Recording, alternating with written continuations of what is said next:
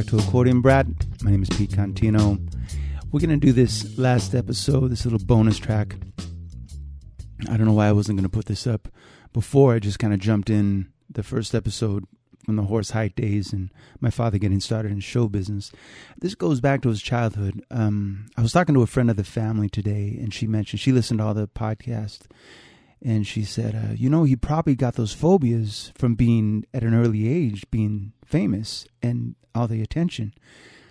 And that made me. I said, "Well, I'm going to put this episode up because no, he talks about at an early age, very early age, he was getting these anxieties and." Um, uh, you know, he he couldn't be alone, even even at a very young age, or he would run out of the school and just have to be home. Just certain things. It's very interesting to me. And but yeah, so we're going to jump back and, and and do this episode. It starts from the very beginning. Also, you can hear him. You know, it's when I first bought him the tape recorder and had him talking to it. So his first line is, you know, I don't know where to start. So that's and then it just goes from there. So, and then this is back back in Fresno, California, where he was born and raised. He talks more about his family and growing up with cousins and his brothers and sister and everything. So, um, all right, I hope you enjoy this, and um, yeah, so let's get right into it.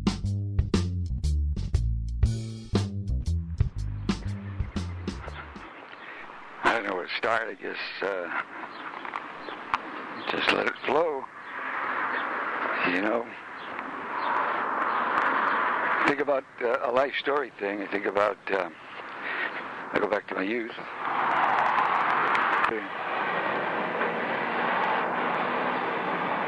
St. Alphonsus Grammar School.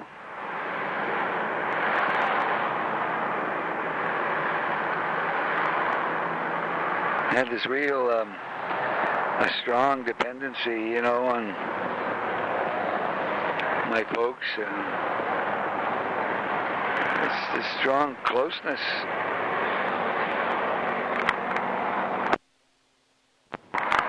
Seems like um, family would, uh, I always found my security that way, you know. For some reason,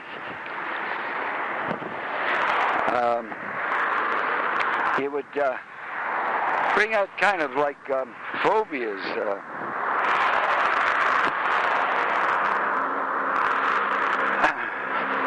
I couldn't do. Uh, I couldn't seem to uh, be anywhere, you know, alone, without knowing where uh, my mother was, my father was. just know they were there or something. And then I. So it seems like in my uh, early youth, I, I wanted desperately to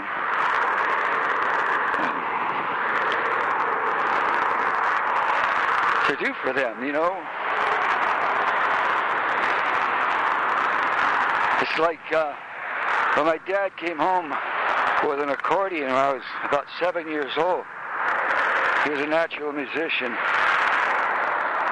And uh, said, I want you to play this, you know, and I I didn't want to practice. I, I mean, I, I took it up, but I I thought it was. Uh, I, I, I, think I was motivated mainly, mainly because I, I thought it'd make him happy. I didn't know what the accordion was all about, but I I took from a guy named John Borello, and. Uh,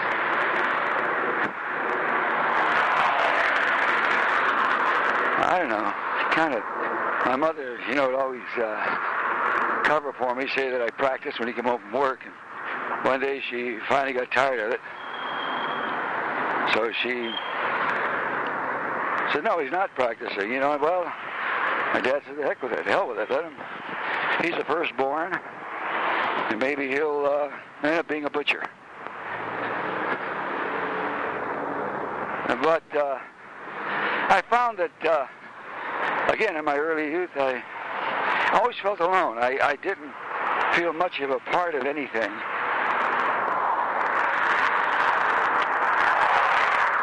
You know, like very, very few friends. My only friends uh, seem to be uh, family.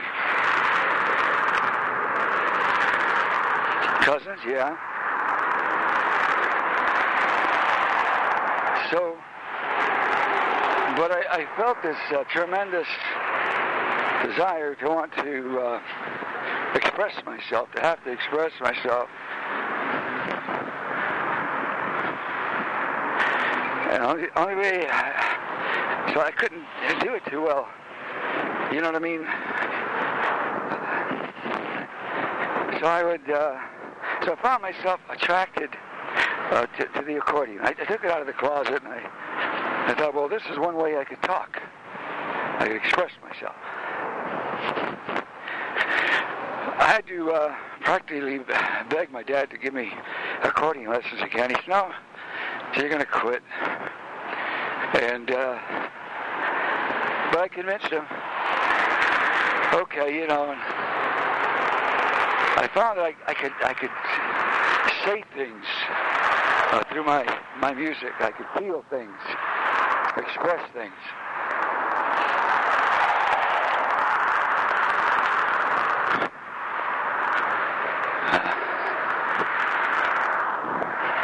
I, I convinced him to give me a to get me a new. I didn't convince him. I said I need a new accordion, and uh, he said. Uh,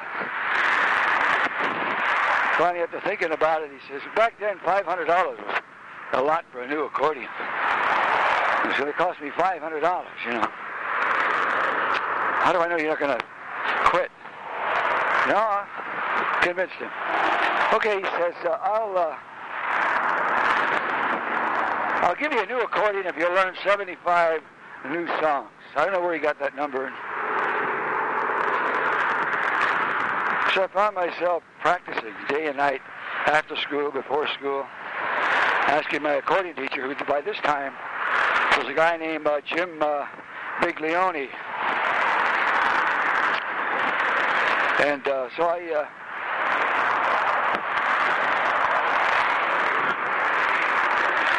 I would tell him, give me five, six songs a week. I had to learn 75 songs. I wanted a new accordion. My mother, uh, you know, at one point says, Jesus Christ, he's gonna, he's gonna get sick. Get him the goddamn accordion. Convinced my dad. So he ordered one from San Francisco.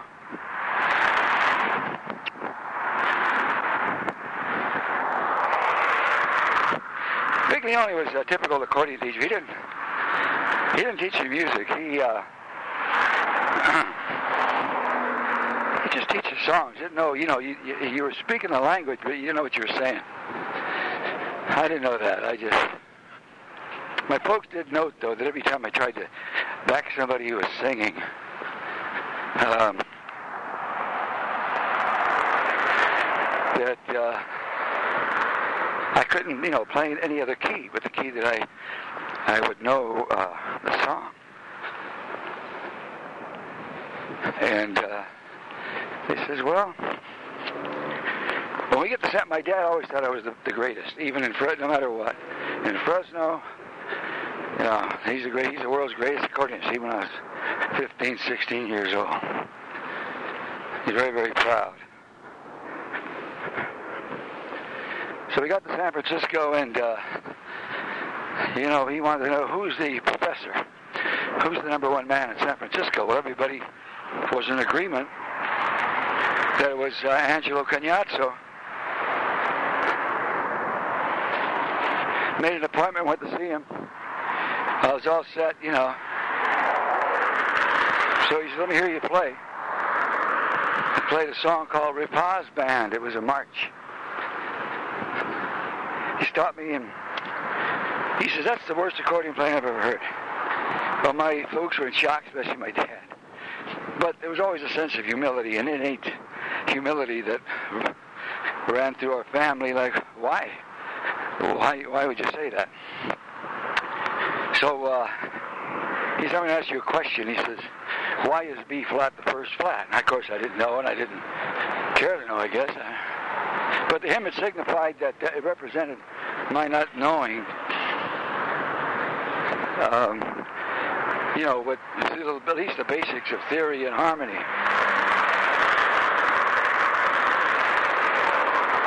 So uh, Anyway, when he explained to me why it was the first flat, my dad says, okay, Mr. Cagnazzo, why don't you teach him? He says, uh, well, Mr. Contino, you know, I don't, I'm not looking for new students. I'm not looking to. He was very sincere, very sincere. He said, I'll tell you, if I go to teach him and he doesn't have it, he says, I'll send him back to Fresno in the butcher shop. My dad says, okay, fine. Well, uh, he took me on, and, no time at all, I guess because of whatever talent and uh, receptivity, I became his number one pupil, number one. Although he never heard me play his song all the way through, he was a, he was a fantastic teacher. He was a standard player, but a great, great teacher. And he taught me the fundamentals. Basic theory and harmony. And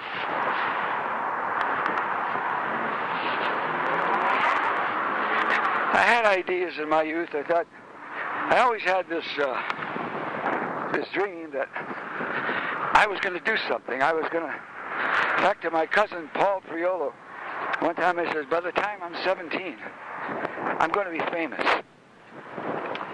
That really came to me out of inspiration. It just happened that in December, but just before my 18th birthday, is when I went on the Horace Heidt's show.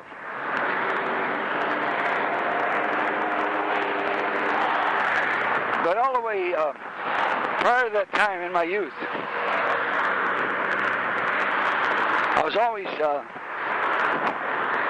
very uh, inhibited, very much like a nerd. Had my fantasies about all the girls, but would uh, would just freeze.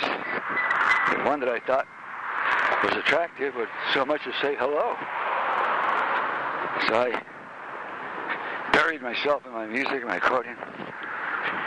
Tried to play at every school assembly until at one point, I guess I was so overbearing with this.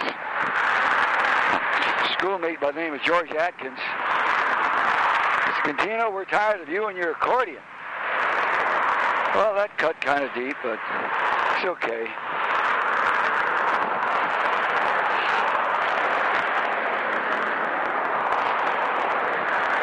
Just found myself uh, in uh, all during that time with strange type of uh, phobias. Know, I, I couldn't seem to uh, be anywhere without knowing. I didn't know where my mom was, my dad was. I come home for, from lunch, and uh, hey, mom, you gonna be home this afternoon? Uh, no, I might do some shopping. Hey, Dad, uh, are you gonna be at the uh, butcher shop this afternoon? Well, I'll be there for a while, but I'd make some deliveries. Go to the slaughterhouse. Well, they wouldn't be where I. It seemed like because they wouldn't be where I thought. I were like where they would, you know, in case I had to get a hold of them. Why I don't know. But if they couldn't be where I could get a hold of them, in case I needed that, needed them. Wow. A weird type thing. That phobia carried all the way into my married life. Every once in a while, even now, I guess. No, not really. But uh, it got pretty severe at times. Anyway, back to my youth. I, uh, if I, if they, if they weren't going to be or I thought, if I knew where they would be, I could, in a matter of minutes, develop a physical temperature. Fever, 100, 101. Hey, mom, you I don't feel good. What's wrong? I don't know. I feel warm. Uh, can you take my temperature? Sure enough. I said, yeah, you, he has a fever. So she couldn't go shopping now, and I could, didn't have to go to school, and I would be where I knew Mama would be. or dad or whatever. Tormented the shit out of me. Tormented me. It was couldn't go anywhere. Even had to go play somewhere in the afternoon at some function. My uncle Tony would have to take me here. Like some kind of a cripple that way.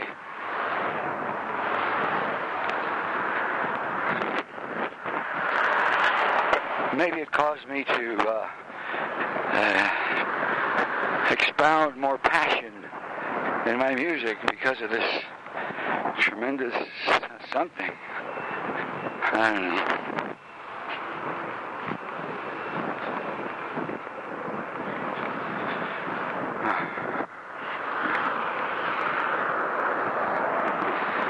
So I just bury myself. I just practice, play, I relate to everything. All during high school, I with this one girl. Her name was Joyce Dosey, D-O-S-E. Isn't that wild? I uh, came this close to having sex with her. She like she did everything, but just she's very pretty. She did everything to entice me even to come over go over to her house when her folks weren't there. But it frightened me. Wow, just it frightened me. Like uh, I thought, you know, it's like uh, I don't want to.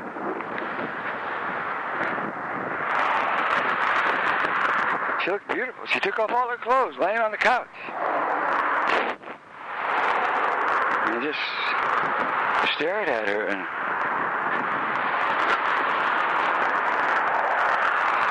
I know, it was like I was committing a sin. I had this terrible Catholic thing, this terrible guilt thing with Catholicism. Like, yeah, that must have been, that must have been the reason. Like, you know, having sex with somebody before you're married is, is a terrible mortal sin. That was it.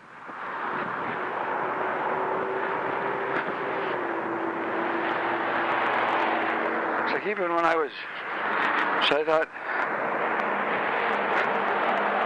I had to get, you know, God to love me. Got to make sure I make all the right moves. Brought up with this, this thing about the Catholic Church, the church this. What's what's a sin? A mortal sin, venial sin. Got so fucking confused.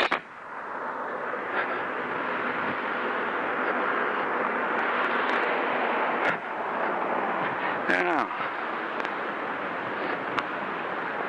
So instead of having sex as a choice, I masturbate. Was that a lesser sin? I guess so. I don't know. That's what I mean. That's part of my confusing with confusion with Catholicism.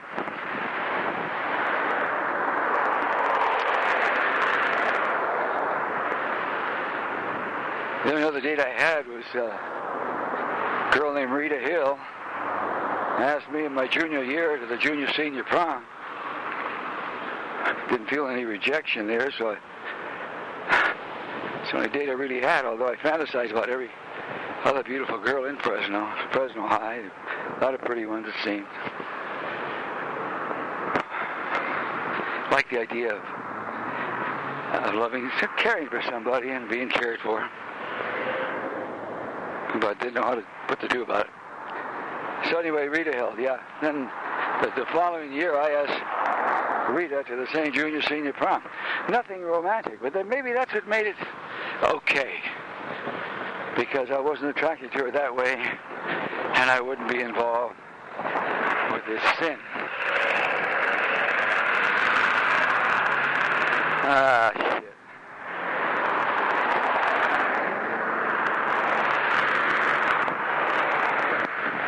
I don't know.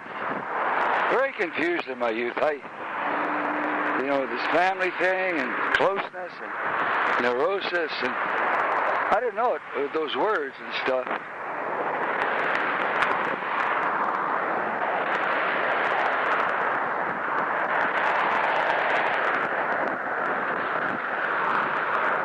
It seemed like the accordion and music was the only way that I could really express myself without committing a sin.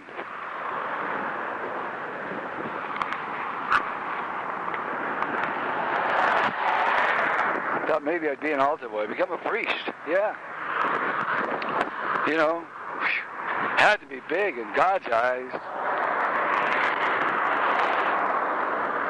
So man, uh, back then you couldn't, you know, you couldn't uh, eat or drink after midnight if you want to go to communion. So I would,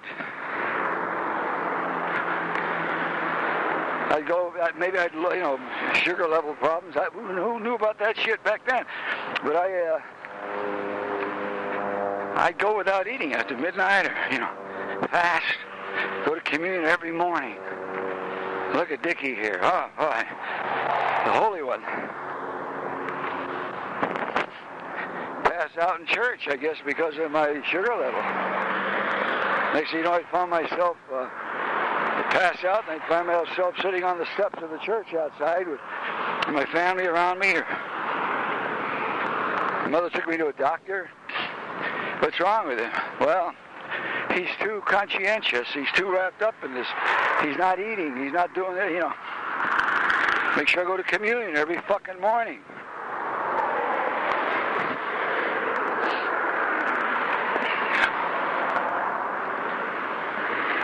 Well, he said, you got to take him out. You should take him out of St. Alphonsus and uh, put him in a public school.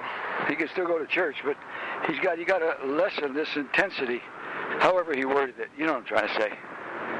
It's okay. They they they decided they send me to Edison. Edison. Uh, at that time, you know, they. I think uh, they started in the seventh grade.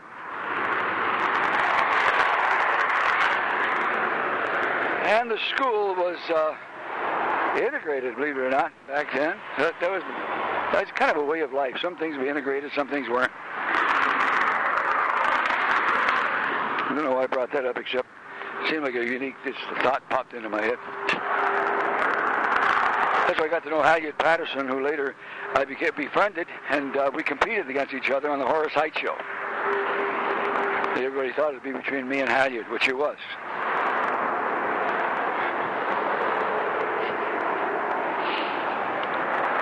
So I uh, to Edison, got this one priest, Father Collins, pissed off because he thought I was going to be a priest. Oh, with my state of mind back then, I would really be fucked up. Oof. As far as, you know, I don't know, or, or, or die away in some monastery somewhere. I, I wouldn't, wouldn't have liked that, no.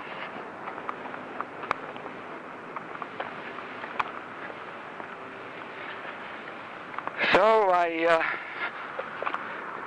all right, that seemed to, I backed away from communion every morning because, you know, which was the best thing.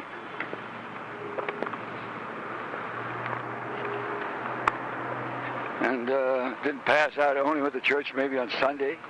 Yeah, maybe. I did go to church on Sunday because if you didn't, that was a mortal sin too mortal fucking sin. And you die before you go to confession, you go to hell. What kind? You know, anyway. So I buried myself into the accordion, but the phobias lingered. Phobia, being alone, being without. Where's mom? Where's dad? Where's where the where, where my brothers and sister? Where's my my mother tried to send my folks tried to send me to CYO Camp Youth Up, you know, Catholic Youth Opportunity, whatever organization, and they they had a thing at Bass Lake, you know. Thought maybe, you know, it'd do them some good. Go with the rest of the boys, kid youth camp. Man, the first day, I, I guess I was, I don't know how old I was, just in my youth.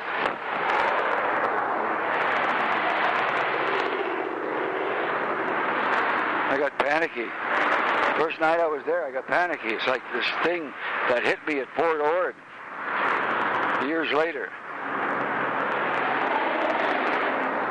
Like I felt okay during the day. Tried to socialize with all the, the boys there, you know.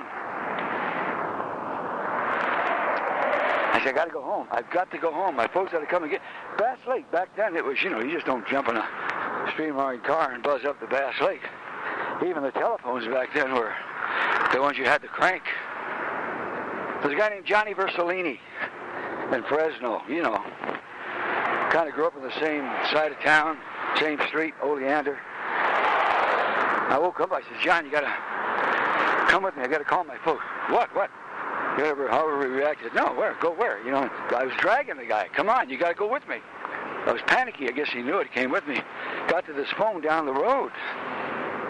Down the road somewhere. Somehow managed to get through emergency thing, you know, my family. I talked to my family.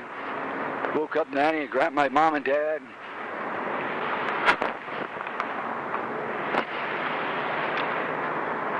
You got to come and get me. What? What's wrong? You got to come and get me, please. I'm begging, crying. I figured, well, they figured, well, we better go get him. I just felt this terrible, terrible thing of being alone. They came to the middle of the night. The director was up by now. The, the camp director. What's wrong? I don't know. Please take me home. Take me home. Phobia, man. You can't. You can't explain this type of fear, this type of thing. Some people say, "Oh, I know what you mean. I get lonely too." No, it's not that.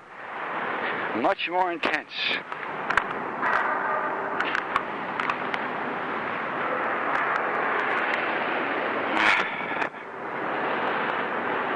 So it was embarrassing, but so they wouldn't lose the money. They got my brother Vic to uh, come to uh, complete this thing, you know. Uh, so for the rest of the week or the additional two weeks whatever.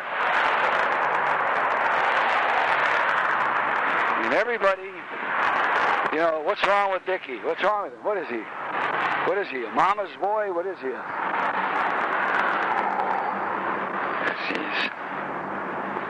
Just terrible panic of being alone. Wow. Kind of reliving it, you know, it's not comfortable.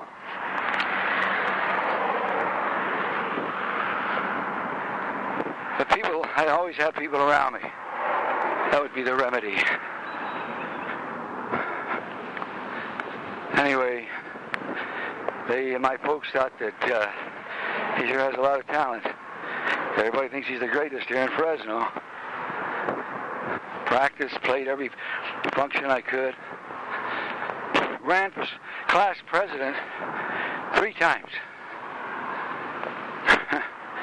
Finally, in the words of one of my classmates, I'll give him the God, give him the thing, you know. He seems to want it badly, you know. Never really won overwhelmingly. He finally won it. So shy, so much of a nerd that way. Even my in my acceptance speech, you know, it seems like they they were snickering anything I said. Everybody said probably didn't make that much sense. Desperate to be something, to be uh, accepted by other kids. Desperate. Tried to go out for um, football.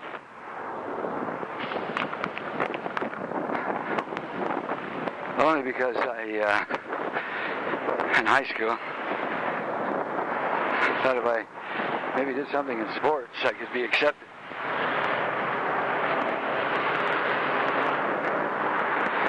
I had a good arm, strong. Went out for fullback. Fullback would be able to. He would pass. This coach Toby Lawless. You know, remember the names. He thought I was quick, but shit. You know, I'm, I wasn't a football player by nature. Was my dad came to me one day and said, I don't want you to play foot, football, you know. Why, Dad? You know, the kids, you know. He says he gave me, he gave me a lot of philosophy in my, in my youth. He says, because you might hurt your hands. Well, I don't think I bought that, but...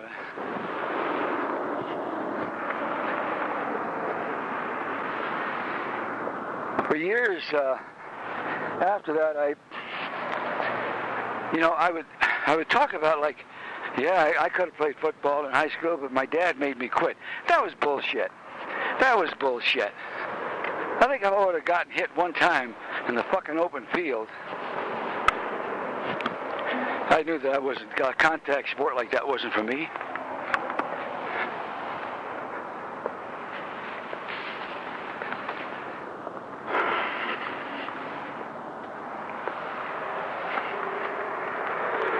Practice, practice, play the accordion, functions here and there, whenever. Represent the school. Almost didn't graduate because I was I was going to flunk my chemistry class. My mother, uh, my mother came down with me, and uh, you know, talked to the chemistry teacher. Copped the plea like, uh, sure, because it was right after lunch, you know. Sure, the reason he's flunked, he, he flunked it is because he's always representing your this school at luncheons, and he's not, you know, come to class late. Well, that was that worked, but it wasn't the truth. Who gave a shit about chemistry? I didn't care about it. It was a required thing, you know. So, but the teacher bought it. Okay, well, uh, what do you think? Because she said, what's he going to do? Not graduate with his classmates? Bought it, gave me a D minus.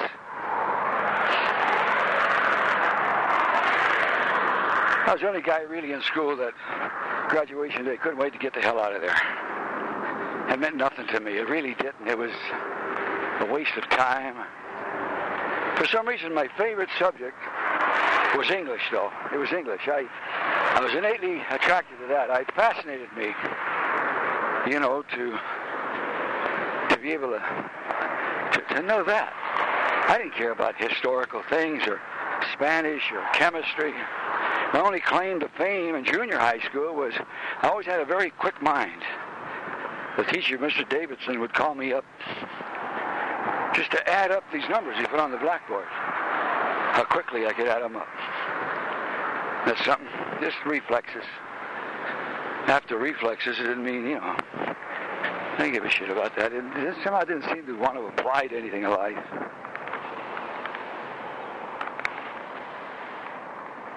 You know, a life that I would care about.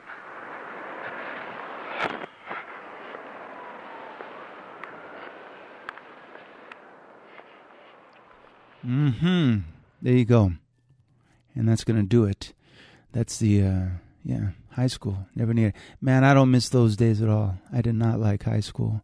I know I have friends that are like, oh, hi, that was those are the best days. No, my best days were right after that when I went on the road. Man, that's when that's when it was happening.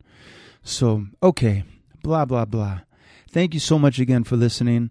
Um, my friend told me to say, don't forget to subscribe. I know I hear that all the time. And he said, well, you know, you get blah, blah, blah.